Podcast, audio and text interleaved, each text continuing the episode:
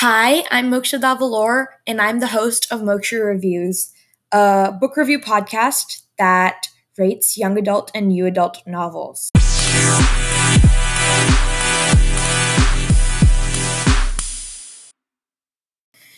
This podcast is the sister to my blog, mokshadavaloor.wordpress.com, and where this podcast is an improv podcast, that blog, being a blog, has obviously been edited.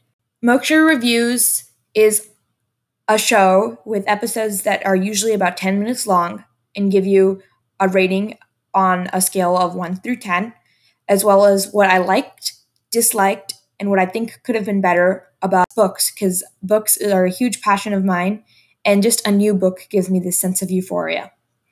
If you're like me, then I think you will like this podcast.